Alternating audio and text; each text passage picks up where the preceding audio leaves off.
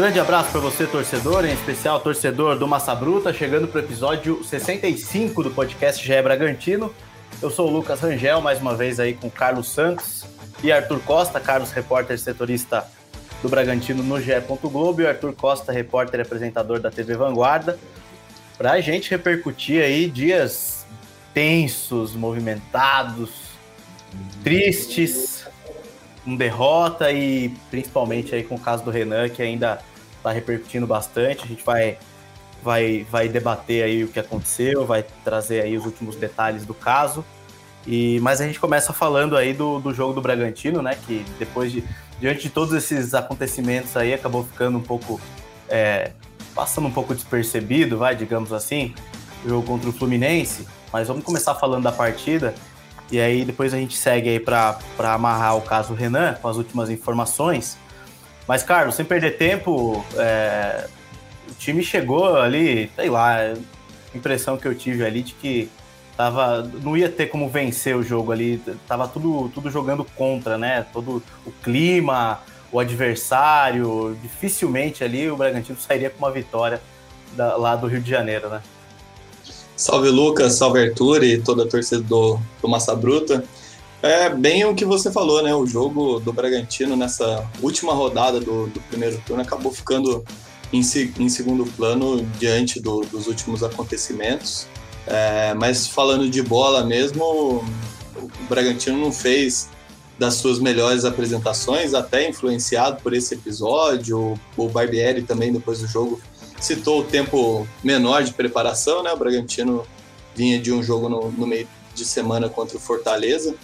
E, e, em campo o Bragantino foi, foi bastante dominado pelo Fluminense, um jogo que a gente até aqui comentou que tinha uma grande expectativa, né? Por, por ser dois times que, que gostam de trabalhar a bola, gostam de, de construir a jogada desde lá de trás. E, e aí, no, no jogo mesmo, o Bragantino foi bastante dominado pelo Fluminense. Em nenhum momento, assim, eu vi grandes oportunidades para o Bragantino sair com a vitória. Talvez se encontrasse um golzinho de bola parada, um gol no acaso, mas é, o Fluminense foi merecedor da, da vitória por 2 a 1 Claro que tem a questão também do VAR, né, que acabou é, indiretamente contribuindo aí para para a vitória do Fluminense. Não sei se estaria impedido ou não o John Arias, até o próprio Cano no segundo gol, é, tem uma, uma dúvida ali. Mas o Bragantino, o Fluminense foi, foi merecedor da, da vitória por 2 a 1 nesse domingo. E aí, Arthur, você concorda com a análise? E eu vi que você já, já tinha dado a ideia de que estava impedido o primeiro lance, né? Você, você confirma aí a sua, essa sua convicção? É, tudo bem, Lucas, Carlos? Primeiramente, cumprimentar todo mundo que está ouvindo também o podcast. É, sim, eu acho que estava um pouco à frente, mas é um lance muito ajustado, né? Para usar o termo da moda aí. É, muito justo, né? Mas, enfim, sem o VAR, né? Que foi um, algo meio bizarro aí que aconteceu, mas é, acho que assim, não é algo que mudou que foi o jogo, porque o Bragantino foi amplamente dominado, concordo com a análise do, do Carlos. É, meio campo meio que inexistiu, né? A gente estava com muita expectativa desse jogo, o lance da posse de bola, como que seria, né? O, o duelo dessas duas escolas aí de posse de bola. E acho que o torcedor do Bragantino saiu com essa sensação que acho que a gente também saiu de frustração mesmo, né? Foi um jogo muito abaixo, né? Essa movimentação dos jogadores de meio do Fluminense, o André e o Nonato. É, assim, o Bragantino não conseguiu ser eficiente em nenhum momento para parar essa construção de jogadas que era uma atrás da outra. É, a gente até preparou material aí para os jornais, né, da, da vanguarda ali, com inúmeras chances, né, dos melhores momentos ali, basicamente só Fluminense, o Cano teve aquela primeira chance que estava impedido, né? Até aí o VAR funcionou, mas depois também pilhou chance, botou bola na trave, perto do gol, é, muitas chances, né? Muitas chances, uma atrás da outra, o Bragantino sofreu demais. E até acho que o resultado final foi um resultado meio mentiroso, viu, Lucas? Porque quando você olha 2 a 1 um, o time fazendo ali daquela pressão, né, no, no no, nos minutos finais, você pode pensar que o Bragantino fez um jogo parelho, né? Mas É, a verdade é que o jogo ficou meio maluco ali na parte final, né? Acho que o, o gol do Luan Cândido foi aquele gol meio achado, né? A bola parada tal. É, mas é, foi muito pouco. A produção ofensiva do Bragantino foi muito aquém é, durante toda a partida. Pouquíssima inspiração ali do setor de criação, completamente envolvido pela movimentação dos jogadores do, do meio-campo, principalmente do Fluminense. Me chamou muita atenção essa, essa movimentação. Acho que o Barbieri tentou até corrigir no segundo tempo, né? Tirou o Miguel, colocou o Jadson, tentou acho que segurar de alguma forma essa movimentação dos jogadores do Fluminense, mas falar a verdade, não adiantou, né? O Bragantino sofreu demais, foi um jogo muito abaixo, muito abaixo mesmo. Talvez pelos desfalques também, né? Jogar sem o Léo Ortiz, sem o Cleiton no gol. É, não acho que o Ítalo nem conta mais, né? Porque já faz tempo que tá nessa sequência fora. O Alejandro estava jogando bem, mas também estava lesionado. Entra Gabriel Novaes, mas acho que também pelos desfalques foi um jogo muito abaixo de todo o time ali na frente podia ser o Ítalo, podia ser o Alejandro, podia ser qualquer um. É, o próprio Gabriel Novaes, se eu não me engano, acho que teve só uma chance no primeiro tempo, né? Isolou. Ele chutou Também, longe. Pelo né? amor de Deus, a chance que teve, né? É, mas eu acho que podia. Aquele lance não deu para entender, né? Porque você tinha o. Eu acho que era o sorriso fechando do outro lado, né?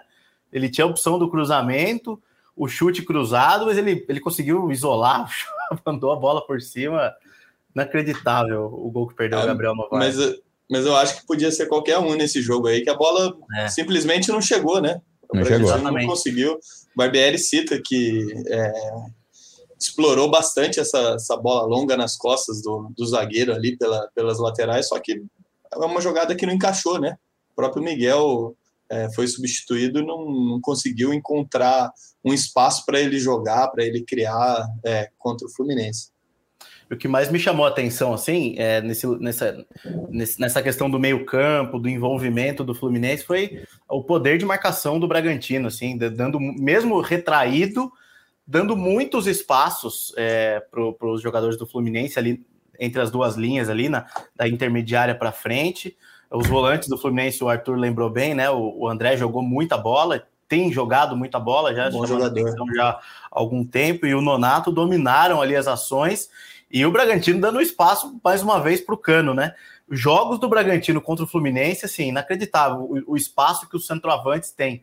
Foi o Fred na Copa do Brasil, naqueles 2 a 0 o jogo de volta, e agora de novo. Parece que o Bragantino gosta de tomar gol do centroavante do Fluminense.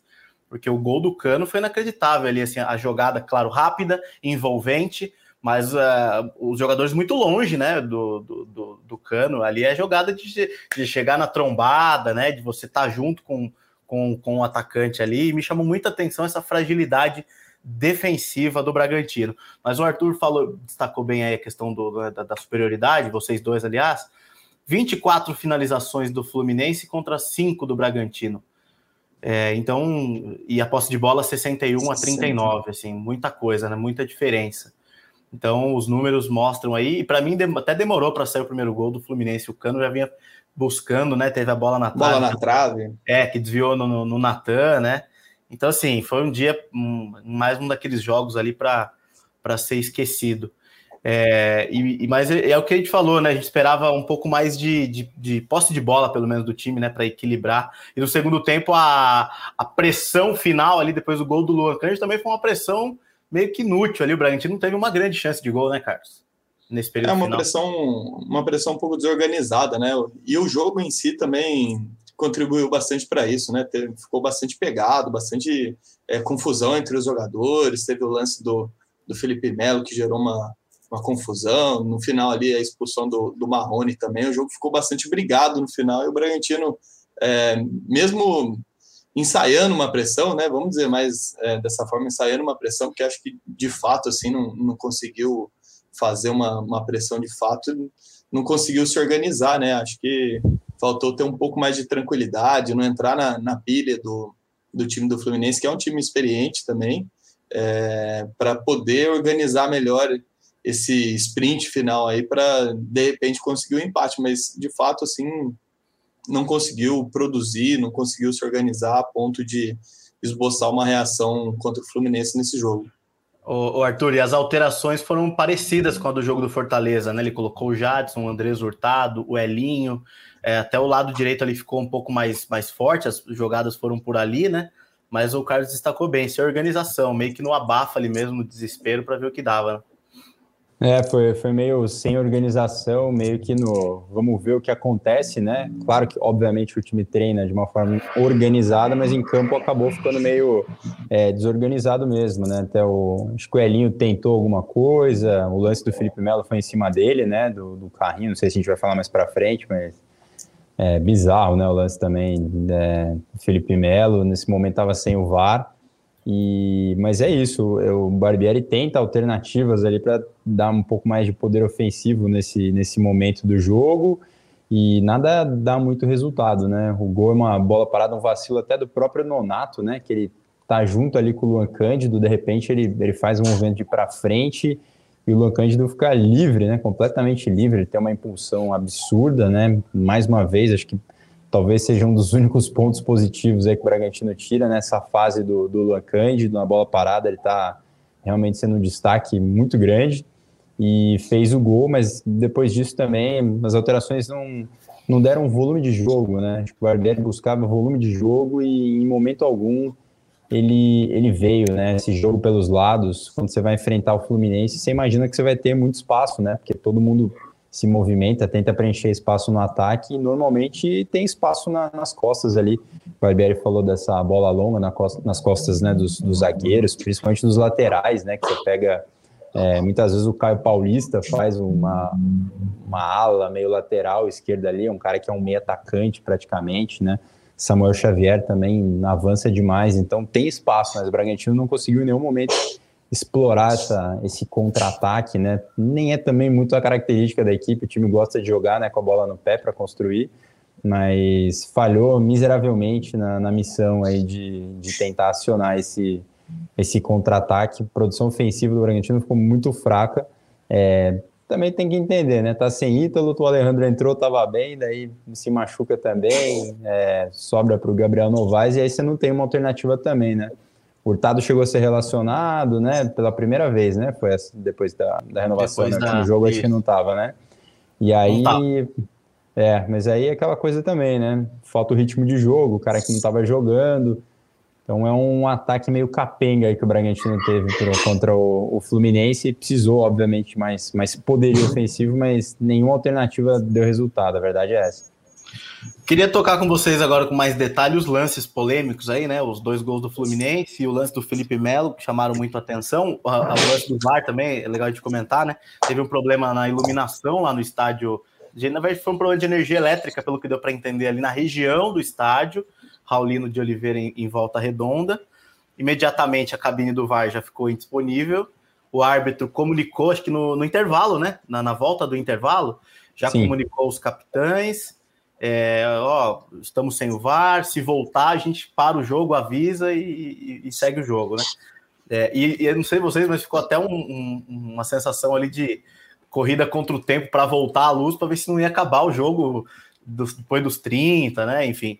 E, e, aí ficou sem o VAR e foi bem nesse período ali que saíram os dois gols do Fluminense e o VAR foi voltar lá para o final, né? E aí, Carlos, eu até citei assim que foi um, é, no começo eu achei que não estava impedido, mas depois que o Arthur falou, eu fui olhar o lance de novo e fiquei na dúvida. O que, que você achou aí? O Ducano eu já acho que, que não estava impedido, que a posição era legal. E eu expulsaria o Felipe Melo. Dá uma passada nesses três lances aí. É, eu acho que o, o Ducano, dentre os três lances aí, eu acho que é o mais consensual de que o gol foi de fato legal. Agora, do Arias, eu tenho a mesma sensação do Arthur, assim, claro que quando você pega um lance tão ajustado como esse, é, a gente está acostumado, já está acostumado com, com o emprego, com o uso do VAR. Então, é, é um lance que a tecnologia iria decidir se estava impedido ou não. Acho que o, o bandeirinha ali em campo, é, até por protocolo, né?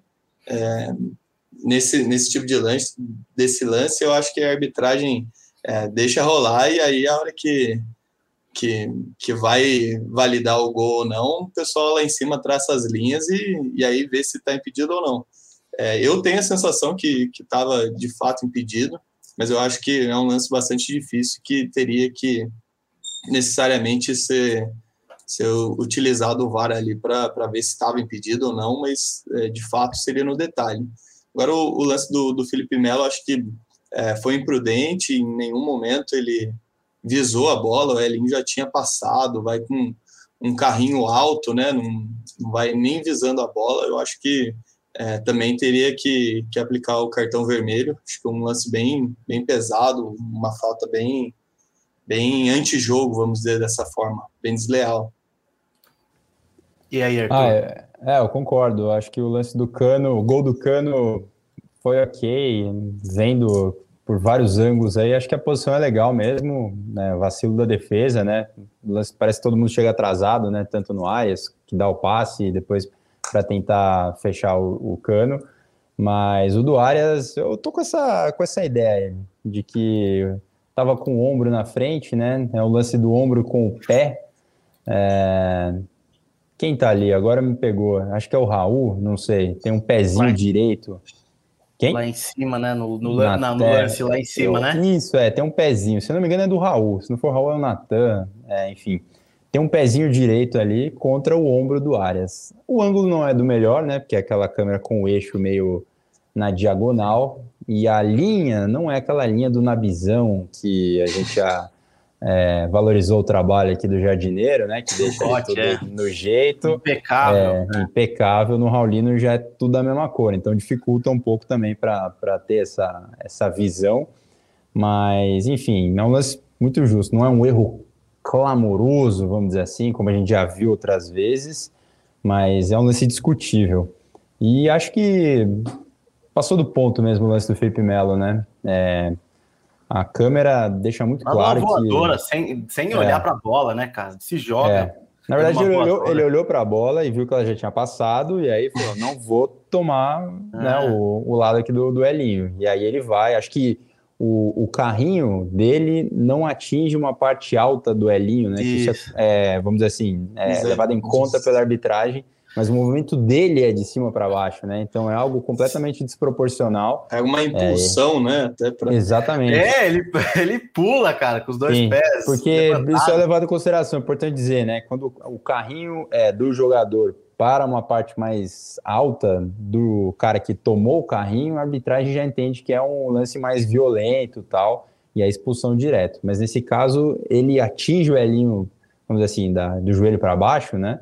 Só que é um movimento de cima ali, né, para baixo que ele faz, e enfim, é. Deixou, botou uma pilha né, no jogo também, que, é. nossa, desnecessária. Não sei se faz isso para torcida, ou é, a torcida começa a imitar cachorro lá, uh, uh, uh, é, daí ele ganha o. Né, ele é o máximo. Não sei, é, é, Mas a, cê, é vocês não acham que a reação do Elinho também contribuiu para que ele não fosse expulso? Assim, o Elinho já ele não foi atingido, né? Mas já levantou e saiu. Se fosse aquele, se o jogador desse aquele teatro tradicional, virado, gritado, não contribuiria para a expulsão do Felipe Melo, por exemplo? É, eu primeiro quero elogiar a sua imitação de cachorro. É, muito Ficou bom. um negócio assim. em outro patamar. É né? Mas eu... Ela faz qualquer coisa, a torcida começa a imitar o cachorro. Lamentável, né? Mas eu acho que eu acho que a, a reação do, do Elinho contribui sim para ah, acho que é, a arbitragem, quando, quando vê a forma como o jogador que recebeu a falta sofre, é, se levanta, né? Como ele reage, eu acho que, que acaba influenciando. O Elinho é, cai no chão já levanta na hora, já levanta, né? É. é mais o, o, acho que o, o, Kevin que vem na sequência, o Jadson, Nathan, que aí é, Nathan, é, o Jadson. Que, com ele. é, é, aí eu, eu acho que esse pessoal teve uma, uma visão da, da falta a, a, mesma da câmera, né? E aí uhum. realmente é, eles vão para cima da arbitragem e tal. Mas eu acho que a, a, reação da Elinho contribui sim, porque ele levanta logo em sequência, é, zero dor, né? Mas é o jeitão do, do Elinho, não? O Elinho sim. tem esse perfil mais frio, né? Muitas vezes ele sim. faz até o gol e comemora meio sem muita emoção, né? Ele é um cara assim mais, mais frio, frio e calculista, como diriam os outros. É, mas eu acho que vendo pela TV o lance depois, acho que ele teve outra reação, né? Às vezes o jogador que tá no lance também, ele não tem noção, né? Da, como foi, né? Então, quem viu de trás, por isso ficou revoltado. O Jadson, o Natan. Aliás, Natan e Felipe Melo é algo assim que poderia ser outro esporte ali, né? Também, né? O encontro Senhora. dos dois. Sai da frente, né? Sai, é. sai de perto. E espero que você esteja vacinado aí, Lucas. Sim, sim. Vacina da raiva aí, com essa imitação de pitbull, é muito boa. Ó, então o Bragantino terminou o primeiro turno, né? Terminou o primeiro turno do Campeonato Brasileiro. O Bragantino terminou na oitava colocação, tá travado ali, enroscado na oitava colocação, 27 pontos. E vamos fazer uma análise do turno. É, é, vamos, vamos aproveitar já também, já para vocês discorrerem tudo de uma vez. Tem, tem um trabalho fino da bola aqui do espião estatístico do GE, né? Com algumas estatísticas é, do, do, do, primeiro turno do Campeonato Brasileiro. Algumas chamam a atenção, obviamente, por envolver o Bragantino, né? O Bragantino terminou o primeiro turno, então, é, como o quarto time que mais finaliza no campeonato, com uma média de 14,2 é, 14,2 finalizações por jogo, né? 269 finalizações nessas 19 rodadas. É, tem um, um, o Alejandro, né, como um jogador que é mais rápido para fazer um gol, né? Jogador precisa de menos tempo em campo para fazer um gol. É isso, né? O conceito dessa, é. dessa estatística, né? É, com 136 minutos para fazer um gol é, no total e cinco gols marcados, né? E tem uma, uma também tem uma um jogador do Bragantino que aparece aqui, um dos jogadores que mais fazem faltas no campeonato, que é o Aderlan. Ele é o terceiro jogador que mais faz faltas, que mais fez faltas nesse primeiro turno, 34 faltas cometidas. Eu tava achando que era o Jadson, viu? Eu ia procurar o nome do Jadson aqui nessa estatística. É que ele não jogou muitos jogos, tem né? jogado me menos, né, e tudo mais. É. É, mas e aí, Carlos? Primeiramente é uma análise do turno. Você acha que essa colocação tá boa? Poderia ser melhor? Imaginava que tivesse pior? E alguns destaques aí desse, desse Bragantino no, de acordo com o espião estatístico. Ah, eu acho que tem diferentes formas de, de olhar essa posição do, do Bragantino, esse primeiro turno do Bragantino brasileiro. Se a gente for ver pela expectativa que foi depositada na, na equipe nessa temporada, claro que é, é um pouco até decepcionante, né? Mas diante da, das circunstâncias, né? Teve aquele mês de maio que o Bragantino chegou a ficar nove jogos sem, sem vencer, acho que, se eu não me engano, seis desses jogos pelo, pelo Brasileirão. É, e aí também somada as quedas na, na Libertadores e na Copa do Brasil, foi algo que, que mexeu bastante com, com a mentalidade da equipe, né? Acho que foi algo que, que abalou bastante o psicológico dos jogadores, é um elenco jovem. É, e aí eu acho que encerra o, o, turno de, de uma maneira até que positiva, né? Mesmo com diante dessa derrota do, do Bragantino para o Fluminense no último jogo do turno, acho que é, o Bragantino vinha numa sequência boa, emplacou melhor sequência de vitórias desde o início do campeonato, que for, foram as, as vitórias é, Havaí, Fortaleza, América. América. América, Havaí, América e Fortaleza, né? E aí teve essa sequência quebrada pelo, pelo Fluminense, mas acho que o time voltou nessa reta final do, do primeiro turno a apresentar um, um rendimento melhor, os resultados voltaram a aparecer, então eu acho que é, o Bragantino tende, tende a ter uma, uma, um segundo turno melhor. Não sei se a ponto de brigar por G4, mas eu acho que que está se encontrando no campeonato. Agora só tem o brasileiro também para focar. Então acho que a perspectiva para esse time do, do Bragantino é, é boa, apesar de ter feito um primeiro turno bastante irregular. E os destaques do espião lá que você achou do, do, das finalizações, do Alejandro e do Aderlan? Cara, do, do Aderlan, assim, eu acho que a gente tem que ver onde que ele faz essas faltas, né? É um jogador que, que apoia bastante também, então é, ver em qual, qual setor do, do campo que ele acaba cometendo mais essas faltas, porque ele, ele marca ele é lateral, bem, né? É, mas como ele é lateral, se ele faz essas faltas é, no campo de defesa, geralmente cria um problema para o Bragantino. Mas se ele faz essa falta lá no, no meio-campo ou no, no, setor de ataque, aí eu vejo tipo, até de uma maneira positiva, porque daí ele está tá impedindo o adversário de construir uma jogada, de, de avançar. É, em relação com as outras duas, né, finalizações, eu acho que é uma característica da equipe, né? Chegou um momento que é, o Bragantino teve até bastante dificuldade de, de criar oportunidades, de finalizar, então, de certa forma, me, me surpreende esse, esse volume de, de finalizações. E com relação ao Alejandro, ah, é um jogador que, quando teve as suas chances no, nessa temporada, vinha aproveitando bem. Infelizmente, teve essa lesão aí quando ele estava com a melhor sequência, né? Conseguiu é, jogar algumas partidas e sempre marcando gol. É, é o cara que está ali para isso, né? Camisa 9, centroavante. Acho que até por conta dessa sequência ele acabou marcando mais gols, é o artilheiro da, da equipe na temporada. Acho que é um destaque positivo até desse Bragantino no primeiro turno, porque cria uma alternativa até mais consolidada, vamos dizer assim, para o lugar do Ítalo. É um, o Ítalo é o titular absoluto, mas a gente sempre cobra é, ou tenta enxergar alguém que faça sombra para o Ítalo e o Alejandro, nesse momento da temporada, tem, tem se mostrado que pode sim ser um substituto à altura. E aí, Arthur? Sua avaliação de todas essas informações aí do primeiro turno. É, eu acho que antes do campeonato começar, o planejamento da, da equipe, né, como o projeto seria ficar entre os seis primeiros, né, pensando em competições sul-americanas, Libertadores principalmente, né, para cada vez estar mais presente na principal competição do continente.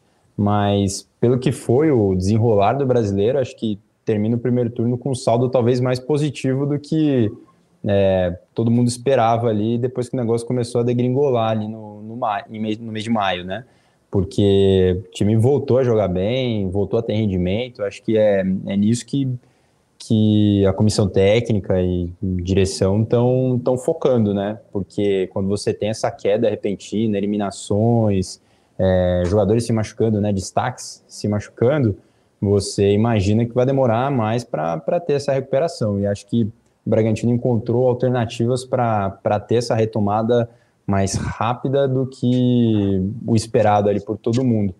Então, falando dos números, né, você falou da, dessa, dessa estatística das finalizações, vale lembrar que o Bragantino segue nessa disputa individual com o Palmeiras do melhor ataque, né, do brasileiro, o time segue com o segundo melhor ataque, bem, né? Bem lembrado.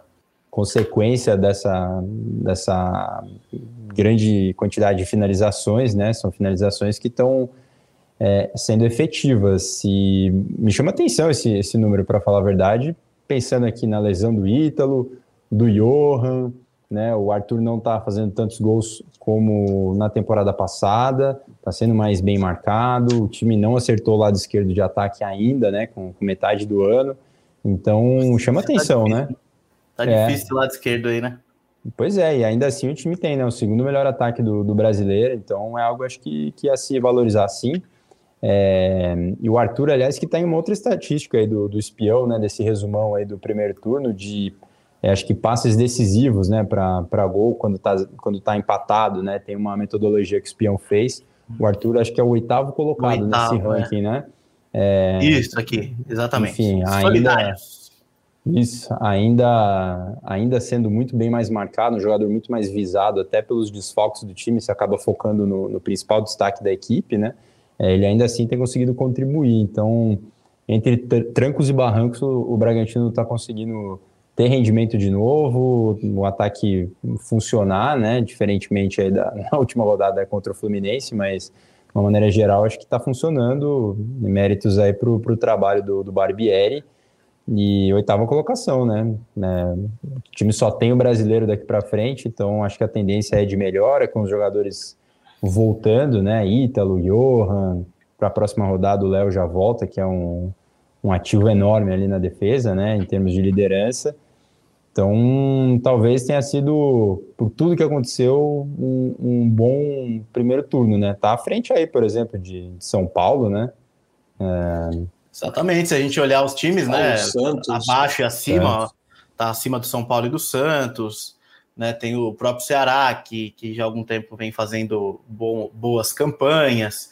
E, Botafogo, e olhando pra investimento, né? Botafogo. É. E olhando para cima, você só vê time grande, né, meu? É, é. Inter, Flamengo, Atlético Paranaense, Galo, Fluminense, que é a grande surpresa desse campeonato, digamos Sim. assim, né? É. Palmeiras e Corinthians. Então, são times de maior investimento e times é, como o Flamengo, por exemplo, que também é, investiu muito, time entrosado, o time do Inter tá com uma molecada nova aí também.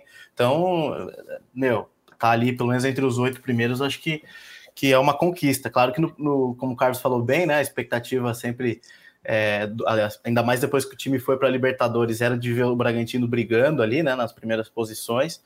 Mas diante de tudo que aconteceu, o mês de maio foi, foi, o, foi o buraco do Bragantino aí que, que perdeu muitas posições e, e aí agora tem começou a, algumas rodadas essa essa recuperação, né? Próximo É, jogo então. só- Pode falar, pode falar. Ah, só citar que esse, esse oitavo lugar do Bragantino, claro que ainda tem bastante campeonato, mas se a gente observar como está desenrolando o Libertadores, Sul-Americana, em que os brasileiros são sempre favoritos, assim, é, no final do campeonato pode ser que renda até uma, uma vaga para para Libertadores diretamente. Exatamente. É, O pessoal da Copa do Brasil também, é, Corinthians, Fluminense, esse pessoal também tá, tá disputando ali também. Pode Ano abrir passado uma, deu uma G8, vaguinha né? mais. Ano Ano passado, passado, deu se eu não me engano, G8. foi G8. É, o Bragantino Sim. ficou em sexto e foi, É. e foi direto, né? Sim. E aí pode, pode representar até uma, uma vaga na Libertadores para o Bragantino se conseguir é, ficar nessa, nessa briga que tá, né? G, G8, G6.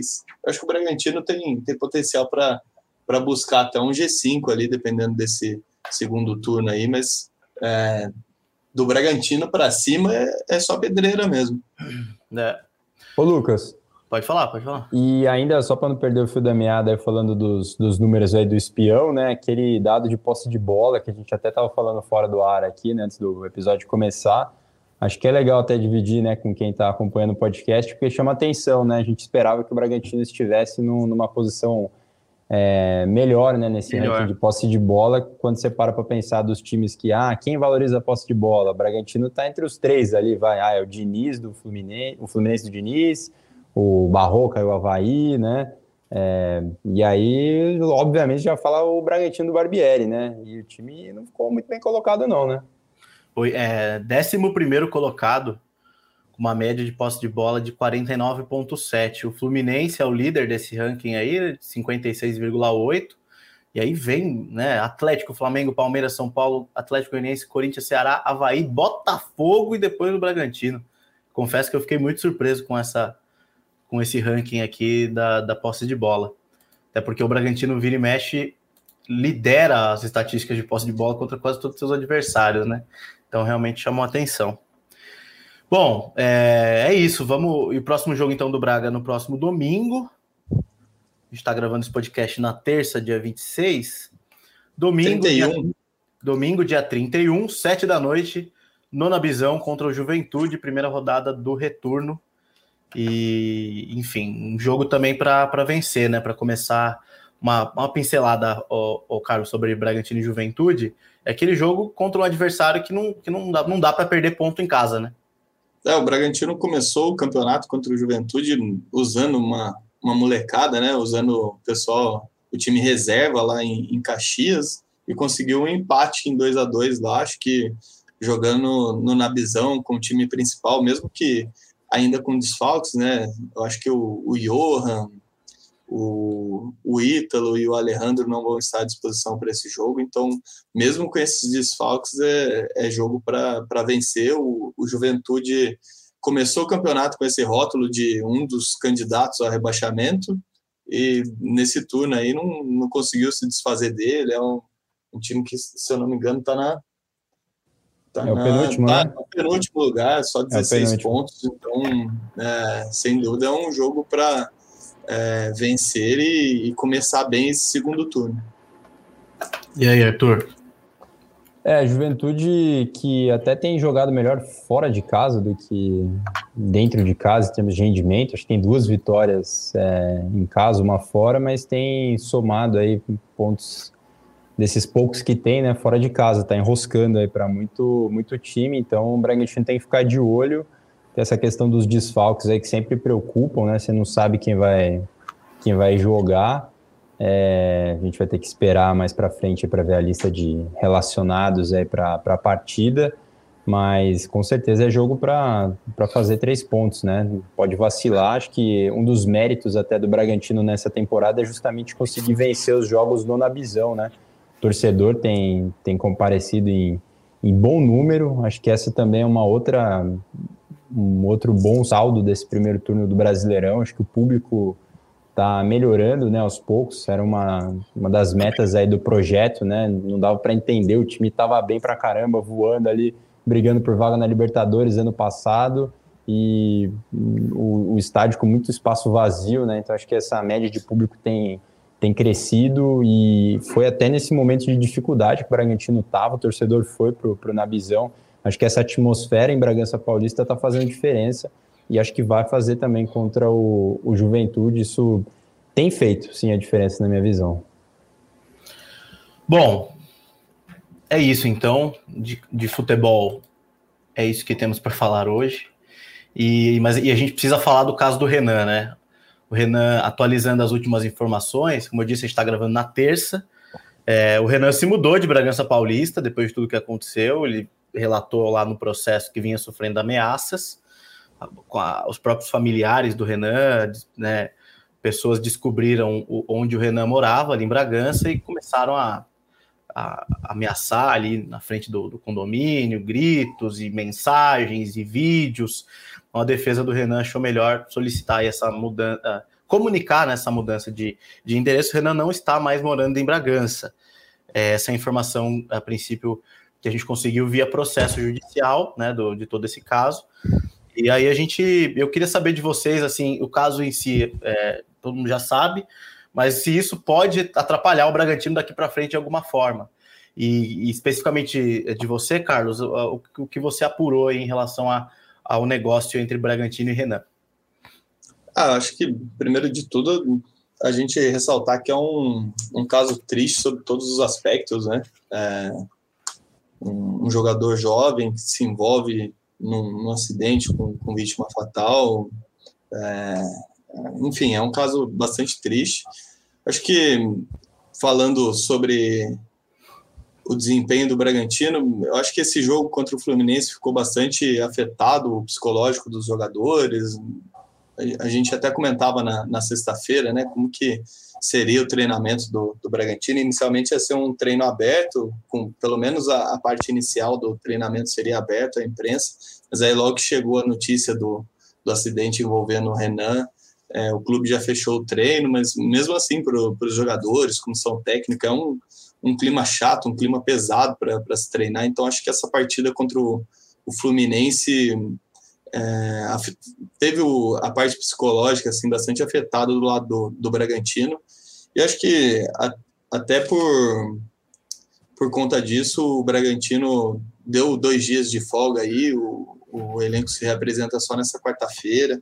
Acho que é bom para todo mundo é, dar mais parecida né tentar focar na família dar uma, uma descansada relaxar um pouco para daí retomar é, o foco no, no, time, o foco no, no, segundo turno do brasileiro.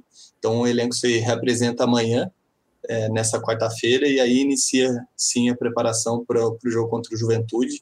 E aí eu acho que já é uma página virada, os jogadores já vão vir é, com outro ânimo, vira, vira a página e, e, foca no Juventude novamente. Agora, com relação ao, é, ao contrato do, do Renan com o Bragantino, que a gente sabe, que a gente apurou é, nos bastidores do, do Bragantino é que a direção já tomou essa decisão pela rescisão do contrato de empréstimo.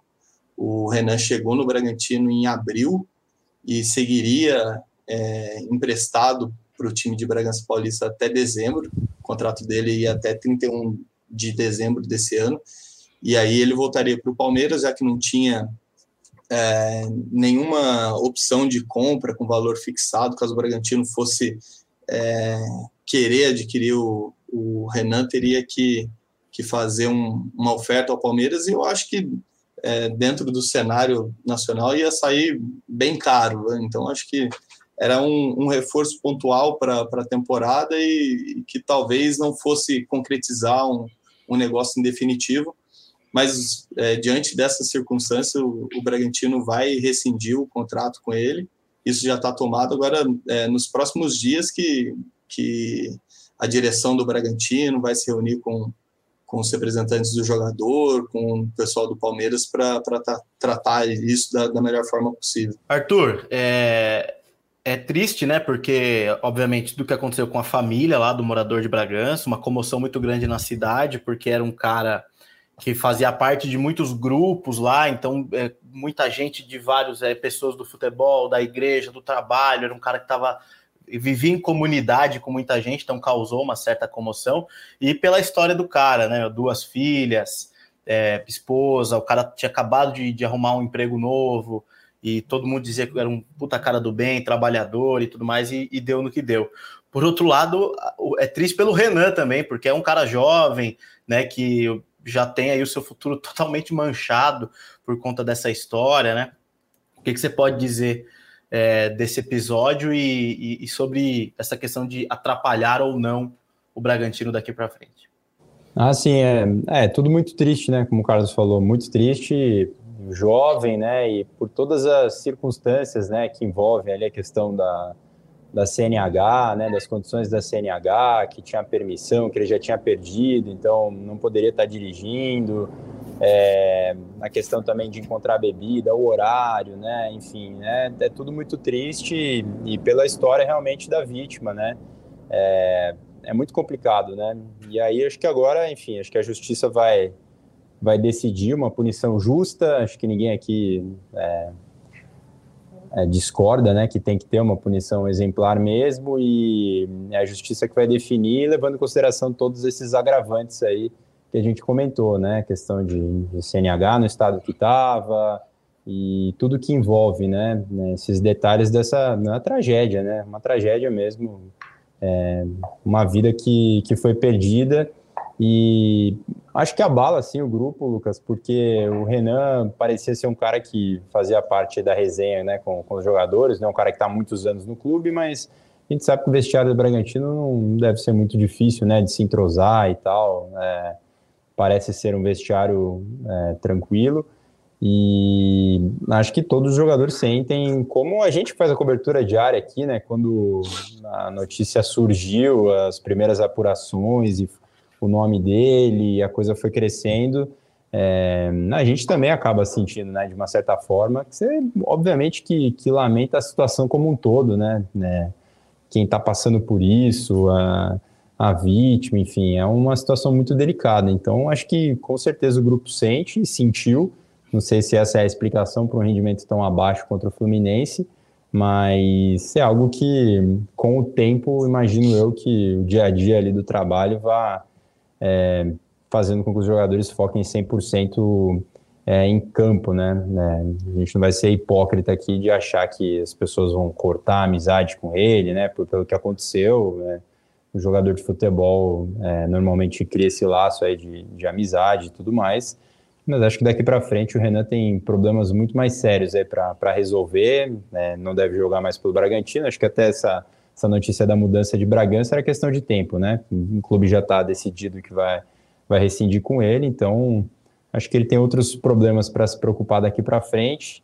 É, e a justiça vai decidir agora uma punição é, justa, né, para ele pelo estrago aí que foi, foi causado nessa outra família. É, o Renan vai responder o processo em liberdade, né? Ele, foi, ele ficou, passou uma noite preso lá em Piracaia, que é por onde vão todos os presos é, em flagrante ali na região Bragantina, passam o dia lá e depois fazem audiência de custódia no Fórum de Bragança. Lá no Fórum de Bragança, no sábado, eu acompanhei de perto, os, empre uh, os, os empresários do Renan estavam lá, dois, dois, três advogados, o pai e a mãe do Renan estavam lá, é, muito, muito abalados também, muito tristes, né? A gente não conseguiu nem conversar com ninguém.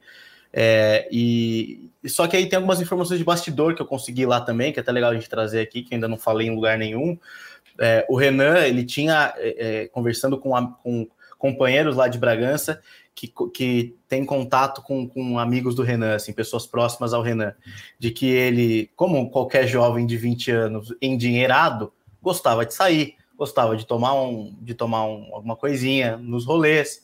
E sabendo desse, dessa questão da carta, ele sempre pedia para alguém dirigir para ele. Ele sempre, alguns dos amigos sempre voltavam dirigindo das festas, dos rolês, ele tinha essa preocupação. Só que dessa vez ele não teve. Ele ele estava nessa balada lá em Campinas, nessa festa. Inclusive tem vídeos, né, nas redes sociais que mostram o Renan bebendo com um copo na mão. Ele depois ele disse para a delegada que para os policiais, aliás, que estava bebendo gin, que tinha bebido um pouco de gin, e os vídeos mostram, inclusive, ele com o copo na mão. Então, não tem dúvidas de que o Renan havia bebido. É, só que ali na questão do, do tempo mesmo, né, do, do, da hora do acidente para os exames, o exame clínico não foi constatada embriaguez, mas aí a delegada explicou, né, que por causa do tempo, né, de distância, se, se, ele, tinha, se ele tinha bebido pouco, já não ia fazer efeito lá, andar, andar cambaleante, fala pastosa, é, olhar avermelhado, isso aí não deu para perceber. Mas os policiais senti, dizem que sentiram o odor etílico né, no hálito e foram com essa informação até o final. Foi isso que foi determinante para o Renan é, ser preso ali com a influência da bebida alcoólica e também o fato dele, dele ter se negado a fazer o bafômetro, né? Que, que agora e também a... o exame de sangue, né? E também a questão da garrafa encontrada próxima ao carro, né? Foi encontrada, foi, foi apreendida uma garrafa né, de, a princípio, de uísque. Essa garrafa foi apreendida pela perícia e ia ser periciada para ver se, se, se seria encontrada digitais. digitais do Renan nessa garrafa. Pessoas que estavam lá no local disseram que havia mais garrafa de bebida alcoólica lá. Assim, pessoas que viram um acidente, eu conversei, que registraram um acidente. Então, assim, tem muita coisa ainda para ser esclarecida desse caso. Agora o caso está com a promotoria e vai seguir. E, e, a gente espera que o Bragantino e o Palmeiras, né, que já disseram, prestem toda a assistência para a família da vítima. Né, a gente espera que isso aconteça o quanto antes. E, e, e que a justiça agora defina né, o, que, que, o que cabe aí definir em relação à pena e se vai responder em liberdade, se não vai, é, se vai é, ser condenado, enfim. Agora rola o processo aí e a gente vai seguir acompanhando qualquer, qualquer novidade em relação ao processo a gente vai, vai trazer também. Vocês querem acrescentar mais alguma coisa em relação a esse caso? Acho que, que é isso. Acho que o mais importante a dizer é realmente que é um caso triste sobre todos os aspectos e que a justiça faça o seu papel e que, tem, que o Renan tenha a punição que, que a justiça achar que ele tenha que, que responder, que, que isso não, não termine impune, né? Como a gente vê vários outros episódios até envolvendo jogadores no Brasil ou não, né? É, que, que seja um caso que, que tenha uma, uma solução é, definitiva na justiça, que não fique impune. Bom, vamos então para o destaque final e palpites para Bragantino e Juventude. Já emenda aí, Carlos. Bom, vou só dar um destaque aqui que o lateral Guilherme, é, jovem jogador também do, do Bragantino, foi emprestado para o CRB até o fim da temporada é um empréstimo é, de um jogador pouco utilizado no, no Bragantino, né? O Bragantino tem a, a, opção do Luan Cândido, que é um dos melhores laterais esquerdos do, do país atualmente, e é, Ramon. o Ramon também, emprestado até, se eu não me engano, até o fim dessa temporada. E aí o, o Guilherme foi emprestado para o CRB, vai ajudar o CRB na, na disputa da Série B, com o intuito de, de ganhar mais minutagem aí, ganhar mais minutos em campo. É, placar na, no domingo, eu aposto num 3 a 0 do Bragantino. Acho que começa o turno com, com uma boa vitória, jogando no, no Nabizão e retomar novamente o caminho das vitórias. Quanto foi o palpite? 3 a 0 3 a 0, 3 a 0. Olha aí, hein? É, cara, meu destaque final vai para aquela velha análise que a gente faz do time em casa e fora de casa. Esse primeiro turno terminou com um pouco de equilíbrio na tabela, né? Então, separando a classificação assim só dos jogos em casa, né, dos mandantes com os é, com o visitante, o Bragantino terminou como o nono melhor mandante da do primeiro turno e com a décima campanha na fora de casa, então tá bem equilibrado, né? As últimas temporadas têm sido de extremos, né? Bragantino jogando demais fora de casa, depois demais em casa. É, então nesse nessa primeira metade de brasileiro um pouco mais de equilíbrio que não é nada mal também, né? É, ter um pouco desse, desse equilíbrio de jogar bem dentro e fora de casa. É, mas contra o Juventude, por ser um jogo em casa, essa, a torcida comprou a ideia. Eu vou de 2x1, um, vai. Você não vou ser tão. Você 2x1, 2x1. Um. Lei do ex, sorriso desencanta. Nossa, tá precisando, viu? Porque tá difícil. Quem sabe a lei do ex não ajude o menino sorriso. Sacanagem, fez gol esses dias aí na sequência de três vitórias. Tá pegando o pé dele.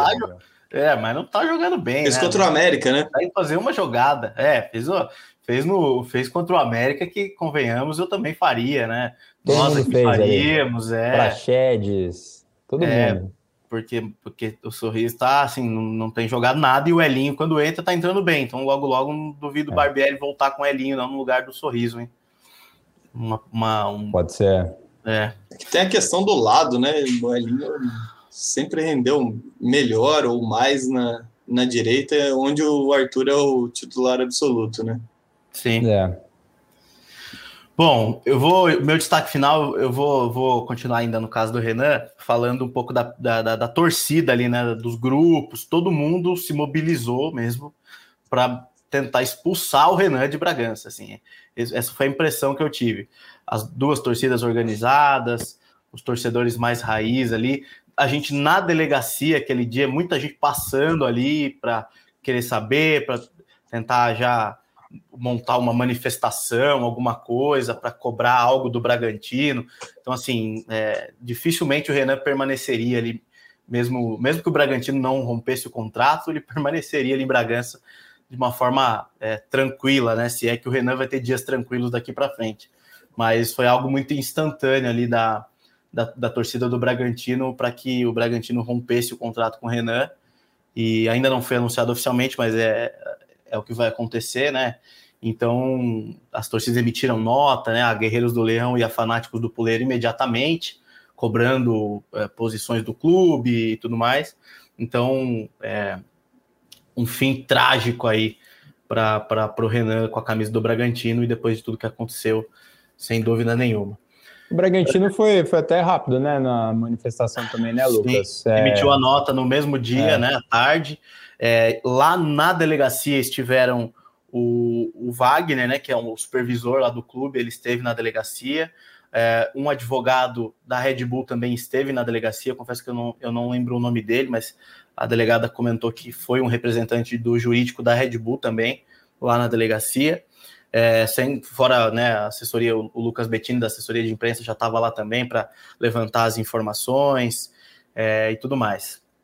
Então é, é isso. E é, o meu palpite para Bragantino e Juventude, eu vou de 3 a 0 2 a 1 eu vou de. Não, 3 a 1 o seu, né, Carlos? 3 a 0 Você é 3 a 0 Então eu vou 3 a 1 3 a 1 então. Aí. 3 a 1 quando a gente obriga ele a mudar o, o placar eu não vou nem dele, falar ele acerta, que daí ele bate o último no peito, jogo, né? é. Vou nem falar que eu acertei o jogo, porque eu já fui massacrado no grupo, porque eu acertei o placar, né? Independentemente. É, é um instinto, um instinto. É, só quem é. ouve todos os episódios aqui é que sabe a verdade. É na TV apareceu a mãe de Iná. Bom, é isso então. Vamos de 3 a 1 e, e aí, semana que vem, voltamos para repercutir essa partida e todos os próximos acontecimentos aí do Massa Bruta, beleza? Pitbull para terminar? Não? Oi? Pitbull para terminar? Ah, não, não, foi, né? Não. Viu? Tá foi um instinto, né? Aquela hora de, de indignação com, com não expulsão do Felipe Melo. E eu, eu acho ridículo esse negócio de imitar cachorro por causa do Felipe Melo. Então, é, eu acabei entrando nessa. Mas é isso. Passando a régua, então, no episódio 65 do podcast GE Bragantino. Agradeço aí ao Carlos, Arthur, o pessoal da técnica que tá aí com a gente também. E voltamos a qualquer momento com outras informações e análises do Bragantino. Valeu, torcedor. Até a próxima.